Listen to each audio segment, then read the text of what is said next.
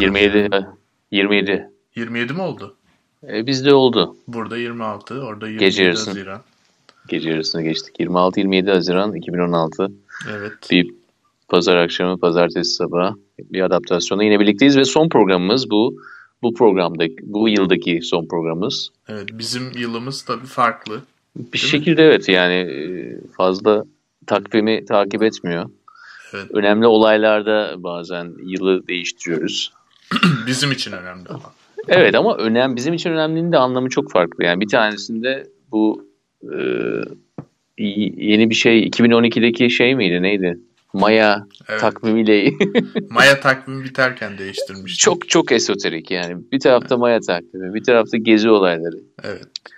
Gezi'de tarafta. değiştirmemiz çok manidar olmuş ama şimdi düşününce, geriye dönüp bakınca. Yani Doğru bir eğer- zamanlamayla değiştirmişiz dönemimizi. Ee, bunun da benzer iyi bir zamanlama olduğunu düşünüyorum ben. yani konu da çok manidar oldu yani. Beklesek bu kadar güzel konu gelmezdi yani. Dönemi değiştirmek için. Evet konumuz Brexit. Bre exit. Brexit. Şimdi, programdan önce de konuşuruz yani birçok şey tabii e, artık yalnızca yazılı olarak bize e, lanse ediliyor. Hı hı. Bazen de e, birbirle birbirimizle iletişim aracımız da genelde yazıyla olduğu için e, çok da fazla televizyon izlemeyince bazı ana terimlerin nasıl okunduğunu düşünmüyorsun bile. Evet. Ee, Brexit de onlardan biri. Brexit. Brexit biliyorsun bu hafta Brexit olmayacak diye düşünüyordu sanırım herkes. O yüzden e, yani önümüzde geçen hafta pardon. E, o yüzden acayip geyikleri vardı bunun. Hani British exit, Brexit. İşte mesela e, Frans çıkarsa Furavoir olur. İşte İtalya çıkarsa Autaly olur. Latvia çıkarsa Latmia out olur falan gibi. Bir tek Romanya'ya bir şey bulamamışlardı. Ona da Rimenia romanlar kalır diye. Evet, bir- öyle tek başlarına kalırlar. Baycium falan gibi böyle geyikler vardı. Bilmiyorum takip ettin mi. Sonra o geyikler şaka kaka oldu. Ve e, sonunda Bir dönem kapandı. bir dönem kapandı. Evet herkes böyle kakara kikiri e, aşırı sağcıların dediği herhalde olmaz falan modundaydı. E, ya bak. acı bir sürprize uyandı yani marketler pazartesi sabah. e, Cuma sabahı. Şey, cuma Cum- sabah pardon. Ee, bir cuma sabahı evet saat 6'da e, kesin sonuçlar gelince oradaki puandaki %10 düşüş. Şimdi e, istersen oradan başlayalım. Ya Yani- hafta sonu Barcelona'ya gidecekler vardı arkadaşlar var yani İngilizler. Yazık çocuklar biliyorsunuz İngiltere'yi bilenler bilir yani hayat zordur İngiltere'de.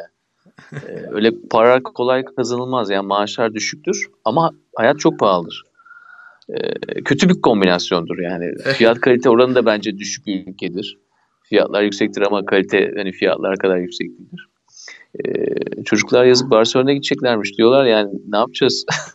Pound'un değeri düştü. Kredi kartına yüklenecektik. Evet e, sanıyorum e, 20 20 senenin 30 senenin en düşük e, şeyini e, değerine gerilemiş dolar karşısında e, bir gün içerisinde. E, bence işin bu tarafından başlayabiliriz. Bir sürü e, çıkalım diye oy veren insan niye böyle olduğunu anlayamamış. E, bize böyle denmedi falan gibi tepkiler oluşmuş. Evet. Ee, hani çıkacaktık, para kazanacaktık.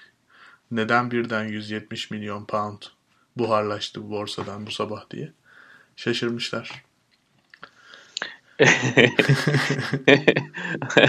ya günaydın demek istiyorum arkadaşlarım. Şimdi e, Ya olaya ciddi bir yerden girersek de tabii e, çok cehaletlerine geldi. evet, Ve fazla söylenmeyenden başlamak istiyorum. Çünkü Brexit konusunda gerçekten de yani çok şey söylendi. Birçok yerden tekrar tekrar da aynı şeyleri duymuş da olabilirsiniz. Ama bu ana kadar belki hani az duyduğunuz bir şeyden bahsedeyim. Bu da şudur. Referandum konusunda İngiltere tam bir bakirdir. Referandum Evet. konusunda gerçekten de çok az e, referanduma giderler. Gittikleri zaman da eften püften nedenlerden olur. Bu konudaki tarihleri çok zayıftır. E, Magna Carta'dan beri e, bin yıllık demokrasi beşiği olan İngiltere'de e, özellikle tabii e, bir soylular demokrasisi olmasından dolayı referanduma çok az gidilmiştir ve çok kuşkuculardır bu konularda. Ve bu kuşkuculuğun da herhalde bir nedeni olduğu biraz da anlaşılmış oldu. yani referanduma niye gidilmez sorusunun cevabı gibi oldu gerçekten. e, çünkü bir de e, şimdi ben de tabii ister istemez herkes konuyla çok alakadar olduğu için iş yerinde de konuştuk. Sosyal ağlarda da bir şeyler paylaştık falan. Altına da bir sürü bir şey yorumlar vesaire geldi.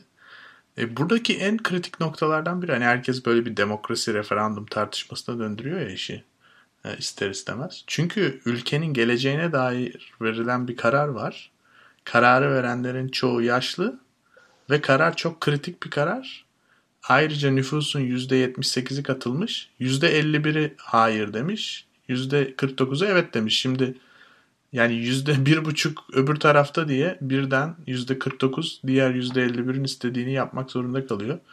Ee, sen İngilizler referanduma yabancıdır dedim. Bizim ülkemiz yeni yeni alışıyor biliyorsun. Bizde de güzel referandumlar oluyor yüzde 52'ler 53'ler. Ee, burada bir sorun var herhalde Onur ne diyorsun? Yani bu işler referandum işi değil mi acaba? Bu kadar ciddi kararlar referandumda alınır mı? Ee, bu konu bir zaten hani daha önce de konuşulmuş bir konu ama tabii ki demokrasi referanduma indirgenemez. Hele hani plesibit e, diktatörlüğe de yol açabilecek bir sistemdir. Hı. Bunu biraz da tabii bu ülkeden de biliyoruz ama e, olay şu bence. Yani biraz önceki noktaya geri dönersek eğer e, oradaki gençlerin yani 45 yaş altı insanların ve 45 yaş üstü olan insanları e, oranladığın zaman tabii 45 yaş altı kalmak istiyor. Hı hı. 45 yaş üstü de gitmek istiyor. Ama e, o ülke dahilinde veya bu gezegende yaşayacakları seneye vurduğun zaman e, esas da bu, bu karardan daha fazla etkilenecek olanlar kalmak isteyenler. Acaba ee, ağırlıklı oy yapılabilir miydi yani?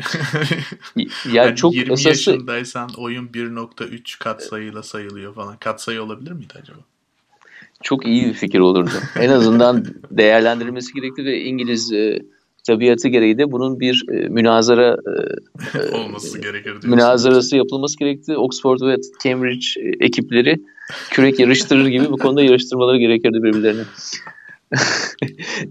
e tabi yani esasında tabii bir dönem kapandı. E, yalnızca bizim için değil. Dünya içinde bir dönem kapandı. Tabi 1945'ten sonra yaratılan yeni dünya düzeninde e, bir delik açıldı. Evet. E, ve Amerika bazlı olan bu düzen yani Batı medeniyetinin tekrar e, yorumlanması özellikle Amerikan himayesi altında Avrupa'nın şekillenmesi olan e, sistem e, içerisindeki en önemli oyunculardan bir tanesi İngiltere'nin artık ben oynamıyorum ben tek başıma takılacağım demesi. E tabi bu bu gerçekten de yani son kaç sene oluyor? Son 70 sene mi? Evet. 1946'dan yani sayarsak, evet. yani çok uzun bir dönem Mahir. Çünkü 1946'da bu adamlar daha kilotlu çorap bulamıyorlardı. Gerçekten evet. de İkinci Dünya Savaşı'ndan sonra ki dönem oradaki 10 sene kolay geçen bir sene değil İngiltere için. Evet. Ee, dediğim gibi hayatın gerçekten de zor olduğu bir ülkedir. Ee, ama şimdi ne durumdayız? Hani artık Siri'ler, Alexa'lar dünyasındayız. ee, dünya çok değişti tabii ki.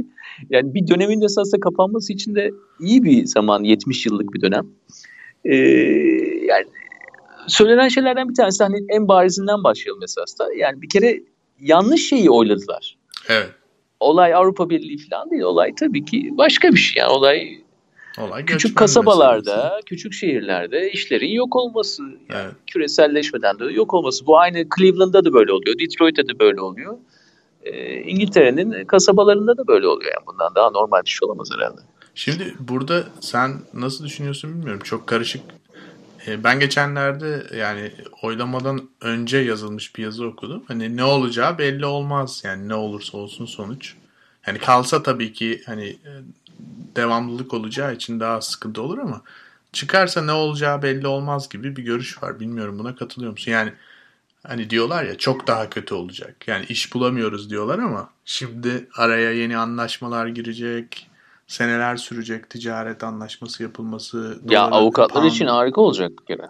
Evet bir, bir takım e, hammaliye işler çıkarıldı kesin yeni iş üretildiği ama e, asıl... Bir avukatlara İngiltere'de solicitor derler yani. Evet. Amerikanca'ya vurduğun zaman e, satıcı gibi bir şey yani e, çok kazanacaklar yani ama bir kere. sanıyorum avukatlar tekrar tekrar işsiz olan zaten. Hayır, asıl asıl işsizler daha da işsiz olacak gibi bir teori var. Buna katılıyor musun yoksa iş bulurlar mı? Avukat mı olsunlar? Ya bir kere kim iş bulabiliyor Allah aşkına yani zaten iş mi kaldı yani hani hayat boyu iş dilenen herhalde insanlar gerçekten de 45 yaş üstünün müthiş bir şımarıklığıdır o. Yani biz bunu 4 yıldır burada konuşuyoruz. Gig ekonomiye geçtik. Hani bundan da dönüş yok artık. Hani hayat boyu aynı yerde çalışma imkanı olması çok zor. Endüstriyel işlerde geri gelmeyecek. Evet. Ee, bunlar yanlarına birer çek çek attık yani artık bundan dönüş yok arkadaşlar. Ee, İngiltere'deki İngiltere'deki bir, arkadaşlar da bundan haber Onlar da günaydın. Öyle bir işler geri dönmeyecek. Ama ne olacak? Tabii ki bu hikayenin artık imparatorluk hikayesinin artık pek esamesi okunmayacak. Muppet Show'da gördüğümüz tipten e, kral kraliçe tipli insanların değeri daha da azalacak. İngilizlerin kendilerine anlattıkları e, hegemonya ve işte başkalarının himayesinde olmadıklarına dair hikayeler gittikçe gücünü yitirecek. E, Kuzey İrlanda'yla da İskoçya'da kendi başına giderse biz Avrupa Birliği'ne katılacağız derse o zaman çok güzel tıpış tıpış çok güzel bir ülkeleri olacak. E, fiyatlar da azalacaktır büyük ihtimalle. E, turistle gelecektir artık. Hani daha rahat para harcayabilecektir turistler. Öyle bir devam edebilirler. Ama dünyanın ya, ikinci büyük etkili ülkesiyiz falan havaları olmaz herhalde artık o zaman. Biraz e, e, biraz şey gibi artık, Belçika artık. ayarı olur yani. Belçika iyi bir örnek oldu esas da çünkü Belçika'nın yani hani fazla demek istemedim o yüzden. ee, ama esas da tabii 300 yıllık hikayenin sona ermesi beni çok e, en çok enteresi olduğum noktalardan biri. Yani İskoçya ile İrlanda gerçekten de Kuzey İrlanda ayrılırsa önümüzdeki 4-5 sene içerisinde o 300 yıllık hikayenin de sona ermesi e, gayet güzel olacak ya. Şimdi ya benim açımdan iyi yani benim açımdan tabii ki bizim umurumuzda değil. Ee, yani en azından hani 45 yaş altı dediğimiz e, yaratıcı sınıftaki olan arkadaşlarımız babında belli bir anlam ifade edebilir ama o insanlar zaten dünyanın her yerinde iş bulabilirler genelde. Evet. Ee, onun için yanlış yaptılar tabii yani. Bundan daha bariz ne olabilir yani? Tamamen they fucked up. Evet. İngiliz deyimiyle. Ee, diyorsun İngiliz deyimiyle yaptıklarını onlara söyleyeyim. Ee, şey biliyorsun İskoçya'da referandum yaptı hatta biz bundan kısaca bahsetmiştik programımızda. Hatta sevinmiştik de zannediyorum kaldılar diye. Çünkü biraz gereksiz böyle referandumlar hani ben çıkayım sen kal falan. Yani zaten hani dediğin gibi bir devir belli açılarda kapandı dünyada. Sınırlar vesaire büyük anlaşmalar falan filan var ama yaratıcı sınıf ya da işte genç sınıf, genç kuşak daha farklı görüyor hayatı. Ee, ama onlar da kalmışlardı. Şimdi diyorlar ki böyle olacaksa biz de çıkalım o zaman EU'ya katılalım. Çünkü İskoçya için aslında kötü bir e, durum bu. Yani zaten e, bir bölgesin bir ülke içerisinde ya da bir birlik içerisinde. E, önce birliğin anlaşmalarını yapmasını bekleyeceksin. Sonra sen de kendin onun üzerine yeni anlaşmalar yapacaksın. Ne için? Kendin aslında şey hayır demediğin bir referandum için. Burada gerçekten de İskoçlara hak vermemek elde değil gibi geliyor bana. E tabi yani %60'ın üzerinde kalmaya oy vermişsin sen. E, adamlar da sana demiş ki e, iki yıl önce ya bak eğer İngiliz e, Birleşik Krallığı'nın içerisinde kalmazsan sen Avrupa Birliği'nde de tekrar anlaşmalar yapmak zorunda kalacaksın. Tekrar başvurmak zorunda kalacaksın diye seni tehdit etmişler. Ondan sonra iki yıl geçmiş. Sen kalmak istiyorsun. Onlar kalmak istemiyor. Adamlar diyecek ki bu ne kerane bu neydi o laf? bu ne periz bu ne lahana turşusu. Aynen öyle. Bu ne periz bu ne lahana turşusu. ee, adamlar da haklı tabii yani. Ayrılırlarsa da doğru olanı yaparlar. Ee, ama olaya biraz da İskoçya deyince olayın içerisine sol da giriyor yani. Solun anlamını da yitirmesi ilginç bir şey. Çünkü Sol bildiğin gibi işte 70'lerin sonuna kadar, Thatcher'ın başına kadar e, hatta Thatcher döneminde de neydi? Yani işçi tarafıydı. İşçi partisi zaten. Adı, adı işçi partisi. Ama son yıllarda neye sıkıştı? Kimlik politikalarının içerisine sıkıştı kaldı. İşçiler de kalmadı. Adamlar da haklı. Yani işçiler Thatcher sonrası ne kadar artık yok oldularsa e, İşçi Partisi de varlığını devam ettirmek için kendi kimlik politikalarına verdi tabii. Evet. E, e, oradan da elini eteğini çekince e, bu insanlar da tabii disenfranchise yani enfran disenfranchise dediğimiz artık kendilerini bulabilecekleri bir yerde bulamadılar. Terk edilmiş. E, böyle e tabi terk edince terk edelim dediler. Terk edilmiş insanlar tamamen her şeyi reddeder bir hale geldiler. Bir de yaş ilerleyince daha da ona gidiyorsun. Çünkü evet. biz esas da eski günlerde çok daha iyiydi. Biz şöyleydik, Hı. biz böyleydik hikayelerine. Tabii onlara çok daha onları yemen daha kolay o hikayeleri. Çünkü onlarla yorul, yorulmuşsun. Şimdi Onur iki tane şey var buna dair söyleyeceğim. Birincisi e, oylamadan sonra Mark Blight diye okunuyor sanırım. Mark Blight, e, politik bilimci Brown Üniversitesi'nden İskoç bir politik bilimcinin röportajı var. O aslında tam senin e, söylediğin şeyleri söylüyor. E, gerçekten ortanın solu yani hem Avrupa'da hem Türkiye'de Amerika'da da yani Clinton'lar çok kötü gerçekten bu işi bitiren aile örneği olarak veriliyor. İşçi sınıfını daha doğrusu gelir düzeyi alt alt tabakanın yüzde 60'ını oluşturan yani e, toplumun yüzde 60'ını diyelim. Bunun da yarısını tamamıyla bıraktılar, terk ettiler. Yani bunlar zaten e, ne olursa olsun önemi yok. Önemli olan işte geri kalanlar onlarla devam edebiliriz. Ve onlara boş vaatler verdiler ama şimdi o sinirlenmiş yüzde 30 geri bir şekilde geliyor ve aslında e, daha fazla insanı da etkileyerek görüyor. Amerika'daki Trump'ın yükselişini de buna bağlayanlar işte Trumpizm ya da işte British zaten Trump hemen e, İskoçya'daydı. Fantastik bir gelişme dedi. Tam olarak e, tercüme edersek. Umarım Amerika'ya da örnek olur dedi. E, ve buna bağlı olarak da bir anti entelektüellik akımı yani e, bu siniri bu e, hıncı e, iş kaybetmenin ya da değişimin ya da işte toplumun dışına itilmenin e, eski harika günleri özleyen kısmın dışa vurumunu yani bu tepkilerini dışa vurumunu bir anti entelektüellik üzerinden yaptığına dair e, yorumlar var. Çünkü bunun da en güzel örneği ekspertlerden bıktık yani Trump da bunu diyor zaten sürekli Amerika'da.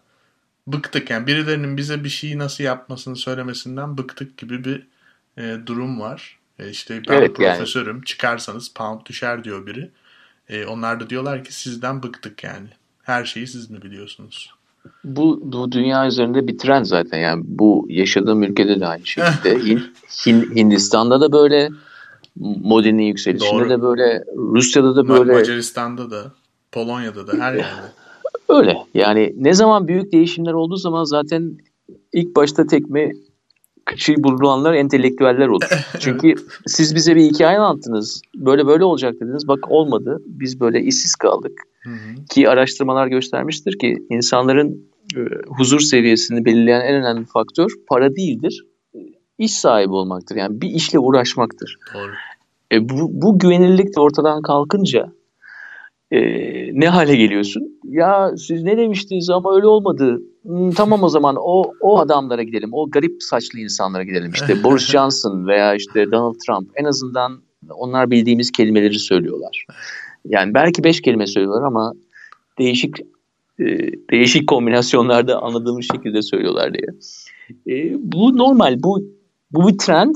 Bu dünya tarihinde gelip giden bir trenddir bu arada. Yani entelektüellerin kıçına tekmenin vurulması hani yalnızca şu an olan bir şey değil. Ne zaman işler kötü giderse ilk onlara karşı bir reaksiyon duyulur.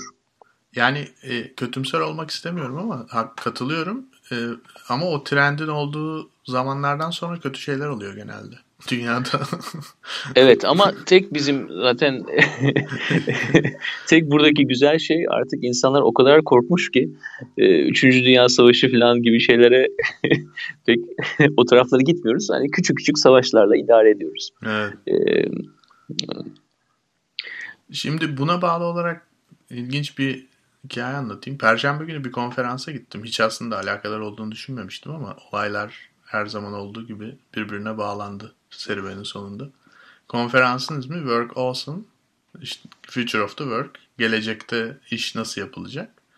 Bir günlük bir konferans. 20-25 tane konuşmacı var. Konuşmacılardan en sonuncusu akşam saat 6'da iş nedir ee, ve de yapmadan nasıl yaşayabiliriz isimli bir e, aslında birebir bir soru cevap e, bölümüydü. Albert Wenger diye bir adam var. E, bu adam e, Union Square Ventures'ın yani New York'taki en büyük venture capitalist şirketlerden birinin partneri. E, ben yani çok tanıdığımı söyleyemem. Biliyordum tabii ki ismen ya da bir iki yazısına denk geldim ama o kadar bilmiyordum. Çok ilginç bir adam. E, güzel bir şekilde hem Trump'a hem de senin biraz önce bahsettiğin devrin değişmesine bağladı. İşte ileride basic income olacak. Çocuklarını okula göndermiyormuş. İşte mesleğe inanmıyor. Ee, endüstri devrimine dayalı bir eğitim sisteminin artık çağ dışı olduğunu, bu sistemin içinde yetişen insanlar hayal kırıklığına uğradıklarında daha marjinalleştiğini işte ya da faşistleştiğini ya da ırkçılaştığını düşünüyor. Ee, çok gerçekten kısa sürede çok aklı başında tespitler yaptı. İlginç, işin ilginç tarafı şu. Kendisine sordular. Ee, yani bu basic income işte hani herkese belli bir miktar para verilmesi vesaire. Ne zaman olur, nasıl olur, geçiş nasıl olur vesaire. Çok umutsuzum dedi. Herkes de şaşırdı çünkü o ana kadar hani böyle bu işe gönül vermiş ya da işte ne bileyim kendi çocuklarını öyle yetiştiriyor falan. Hani insan şey gibi düşünüyor ya yani hani bu iş oldu. O da dedi ki yani bu iş olmadı. Bu iş olacak da bu iş çok zor olacak. Yani öyle o kadar kolay olmayacak. Bir sürü tatsız şey olacak. Ee, o sırada tabii biz sonuçları falan bilmiyorduk. Daha erken bir saatti. Ee, devamında gerçekten de e, dediği gibi umutsuz bir tablo ortaya çıktı. Ee, ama uzun vadede bakıldığında bu gerçekten çok büyük bir dönüşüm. Ve bu dönüşüm bütün dünyada her yere etkilemeden gerçekleşecek gibi görünmüyor. Bizim ülkemizde ne oldu? Tabii onu ben merak ediyorum açıkçası. Evet yani e, şimdi bu uzun lafın kısası şöyle bir şey. E, büyük bir dönüşümün içerisindeyiz. Yani bu yalnızca laf değil. E, bu ekonomik ve politik bir dönüşüm. Evet. E, bu İngiltere'de bir tezahürü gerçekleşti bunun. Tezahürü oldu daha doğrusu. E, ve bir şok tabii. E, ben yani bak yani şey yapalım. Yani gerçekten de ben kendi hislerimle söyleyeyim bunu. 2012 olimpiyatlarını izlediğimiz zaman e, Londra olimpiyatlarını olimpiyat açılış töreninde İngiltere'nin kendini e, gösterme şekillerine bakmıştım. Hı hı. E, ve hani aramızda şöyle bir dalga yapmıştık yani hadi büyük gösteriler yapıyorsunuz. Hani nasıl sömürgeleştirdiğinizi dünyayı onu gösterin şeklinde. Esas da en büyük başarıları o değil mi? Yani en büyük başarılar herhalde Beatles veya Rolling Stones değil yani. Esas da dünya üzerinde e, emeğin nasıl kullanıldığı ve bir yerden bir yere ham maddelerin nasıl iletilebildiği konusunda dünya üzerinde çok büyük bir çığır açmış bir milletten bahsediyoruz. İngiliz halkından bahsettiğimiz zaman. E, şimdi 2016 yılındayız. 2016 yılında e, siz yani yaklaşık böyle 40 milyon 40 küsür milyonluk bir ülke haline geleceksiniz. Eğer yanınızdakiler de Birleşik Krallık'takiler de ayrılırsa. E, biz bize kalacaksınız. Dediğim gibi artık imparatorluk hikayesini anlatamıyorsunuz. E ne olacak? Ne yapacaksınız? Yani hangi hikayeyle tekrar şaha kalkacaksınız? Oradaki esas olay o. Yani ne tür hikayelerle dünyanın herhangi bir yerinde bu tür değişimlerden sonra hangi hikayelerle şaha kalkabilirsin? Bu Nordik ülkelerde belki işte iyi bir eğitimle olur, e, teknolojiyle olur. İşte efendim Avustralya'da belki e, doğayla olur. E, Brezilya'da başka bir şeyle olur. Her yerin esasında kendine ait bir hikayesi olması lazım. E, bir ülke olur mesela küçük bir ülkedir. Kendi organik tarımla bir hikayesini yaratır. İleride hikayeler böyle olacak esasında. Yani insanların eğitim ve çalışma hayatında insanların e, vakitlerini nasıl geçirdikleriyle hikayeler anlatılmaya başlayacak. Yoksa biz şunu dövdük, şunu sömürge ettikle yapılan hikayeler biraz rafa kalkmaya başladı. E ne yapabilirler diyorsun yani? Şimdi Avrupa Birliği'ni bıraktılar. Nasıl bir hikaye anlatabilirler? büyük Nasıl bir boşluk bıraktık? var. Büyük Nasıl bir bıraktık? boşluk var. Evet evet. Yani orada yani şu an e, Glastonbury mi o, festivalin adı? Evet. Ee, herhalde yüz bininci kez e, o grubun adı neydi? ne? YouTube. YouTube gibi değil. Daha beteri. Ya öyle mi? Ay onu bilemeyeceğim o zaman. Neyse yani birkaç tane müzik grubuna kaldılar herhalde iyi hikaye yaratmak için. Çünkü e, ya günümüzde zor. Gerçekten günümüzde zor. Evet. E, hele de yani böyle köklü hikayelerden geç, geçiş yapmak daha da zor yani. Ya boş işin... tuval olması bazen daha da kolay yapıyor iş. Ya böyle zaten internet üzerinden bir tatsızlık rüzgarı esti yani gerçekten sonuç açıklanınca. Çünkü biliyorsun bir hafta önce de Joe Cox'u bıçakladılar yani gündüz vakti. Hani İngiltere gibi bir yerde e, bir parlamenterin ve zannediyorum ilk defa bir kadın parlamenter suikaste uğramış. Yani eskiden e, IRA falan e, İrlanda Kurtuluş Ordusu siyasi olarak suikast düzenliyordu İngiltere'de ama Evet. Ya o kadını da kimse tanımıyordu tabii yani. Evet, Kimsenin ben... tanıdığı bir insan değildi. Ee, onlar da tanımıyorlardı zaten. Hı hı. Ee, o, o, yani olay şöyle gerçekleşti tabii. Bu olay olduktan sonra Cuma günü e, hemen pazartesi günkü anketlerde e, Avrupa Birliği'nde kalmak biraz daha öne geçti. Piyasalar hemen çok heyecanlandı. Pazartesiden, pazartesi, salı, çarşamba e, müthiş bir olumluluk rüzgarı esmeye başladı. Ama işte referandumun pisliği orada zaten. Yani %48 ile %52 arasındaki e, pencere içerisinde kaldığın zaman e, yani zaten artı eksi 2 olur bütün tahmin. Her zaman öyle. Yani istatistiksel olarak hata yapma oranı çok yüksek. E, ondan dolayı da hani pek bir anlamı da yoktu ama o hikayeye inanmak istedi. Yani piyasa onu istedi. Evet. Ama ondan dolayı da bir şok oldu zaten. Ben yani hala inanamadığım şey bu kadar basit bir hata nasıl yapılabilir? Nasıl olur da Yalnızca kendi partinin içerisindeki bir grubu e, memnun etmek için böyle bir referandum yapacağı, yapmaya söz verirsin. Söz evet. verdikten sonra da kıvırtmazsın. Hani en azından politikacısın yani kıvırtman Kıvırt gerekir. Yani, değil mi? Evet Cameron Yap, herhalde. Temiz bir şekilde kıvırt yani yapma şu olayı. Hayır. Ben hem kendi partimdeki birkaç insanı memnun etmek için böyle bir şey yapacağım diyorsun, referandum yapacağım diyorsun. Ondan sonra da yap, yapıyorsun iki yıl sonra ve sonucunda da hiçbir şekilde plan yapmamışsın. Yani sonucu ne olur? Neden böyle bütün politik kariyerimi böyle bir şeye bağlarım? 6 yıldır çok güzel başbakanlık yapıyorum daha.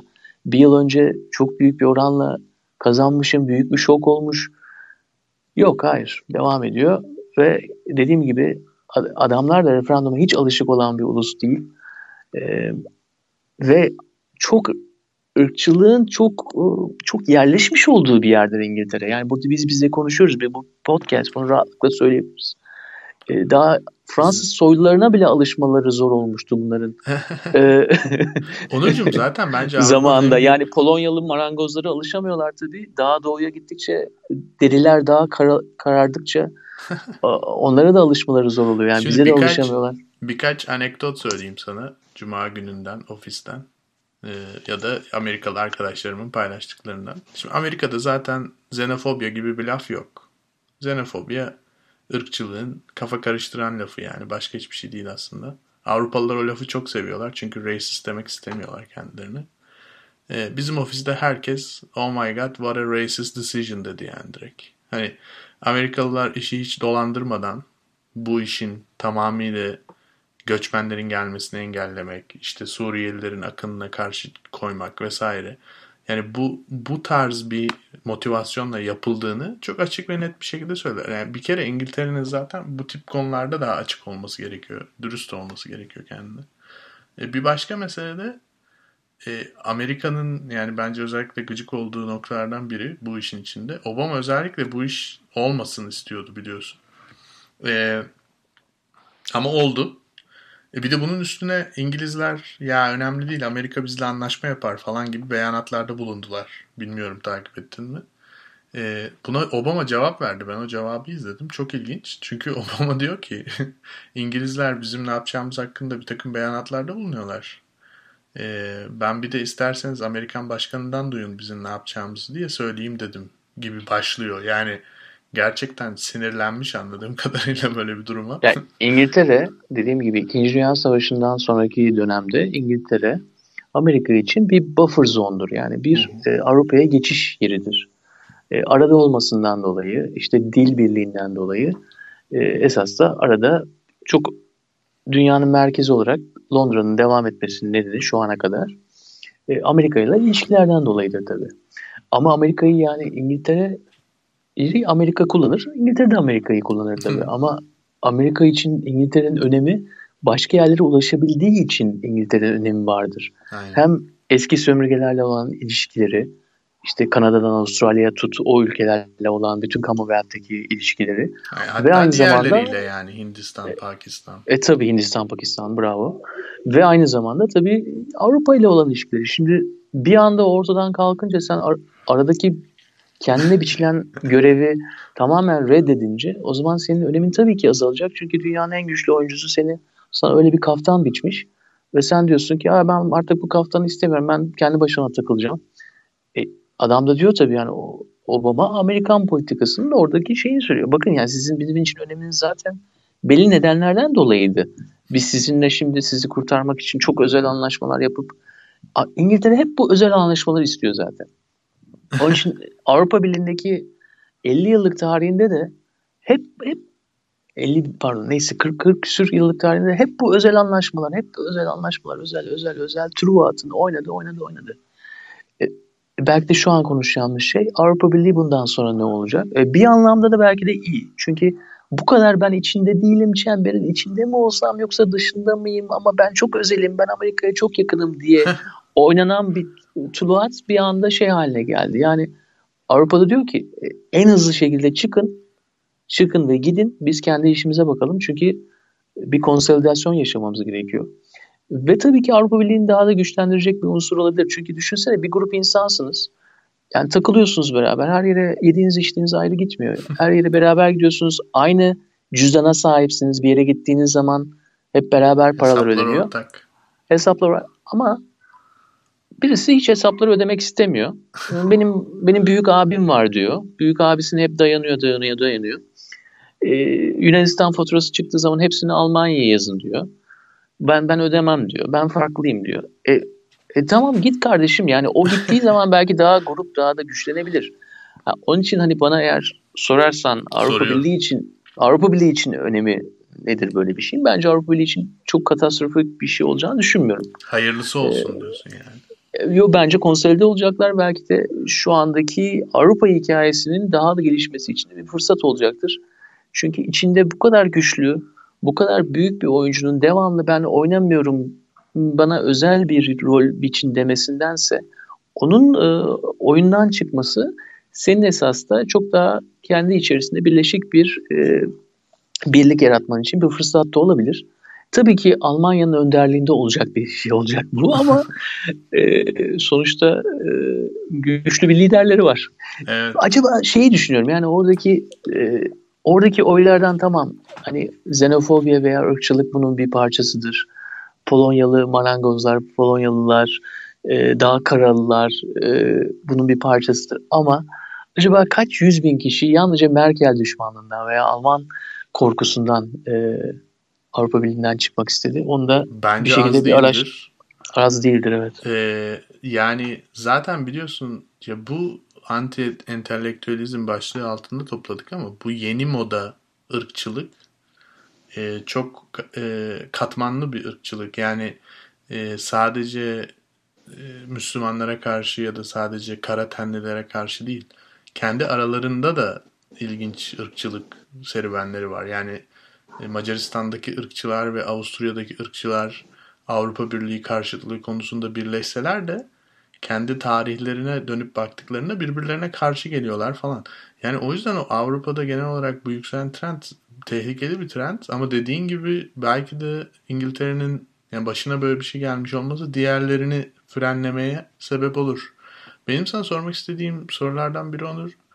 Ee, Hollanda'da hemen e, o adamın ismini hiç telaffuz edemiyorum ama ayrılıkçı olan partinin başındaki. Evet, ama saçını biliyorsun nasıl bir saç, saç stili olduğunu saç, biliyorsun. Abi saçlar ortak kuaför aynı bence hepsinin. Kuaför kesinlikle aynı. ee, O da hemen dedi ki biz de referandum yapmalıyız. Sence böyle bir referandum e, gazı olur mu Avrupa'da? Yani Avusturya'da da olabilir gibime geliyor. Ben çok ihtimal vermiyorum. Çünkü e, özellikle küçük ülkelerin çok fazla bir şansı olmayacaktır. E, böyle bir durumda. Hani İngiltere biraz daha bu konuda e, en azından bir şansı var diyorsun. en azından bir şansı olduğunu düşünecek kadar büyük, büyükle evet. E, ama diğerleri için böyle bir şans yok. Hele Hollanda gibi hani olayın en en başından beri olan bir ülkede böyle bir şeyin olması ihtimali az görüyorum. Ee, bir de o, olayın İngiltere'deki olay e, far right dediğimiz yani aşırı sağdan beslenen bir durumu yoktu. Yani olayın başındaki insanlar bile işte Boris veya o Nigel e, e, denilen adam ya bunlar çok aşırı sağcı insanlar değiller farkında mısın bilmiyorum. Evet. Aşırı sağdan beslenmedi yani esas da bu e, Avrupa Birliği'nden çıkma e, oylaması. Onun için Avrupa içerisindeki aşırı sağın kendisinden beslenen bir referandum furyasının %50'lerin üzerine çıkabileceğini düşünmüyorum. Böyle böyle teklifler gelse bile veya bunlar olsa bile.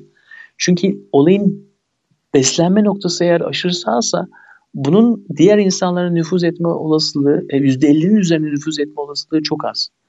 Ama İngiltere'deki esas da ilginç şey de oydu zaten.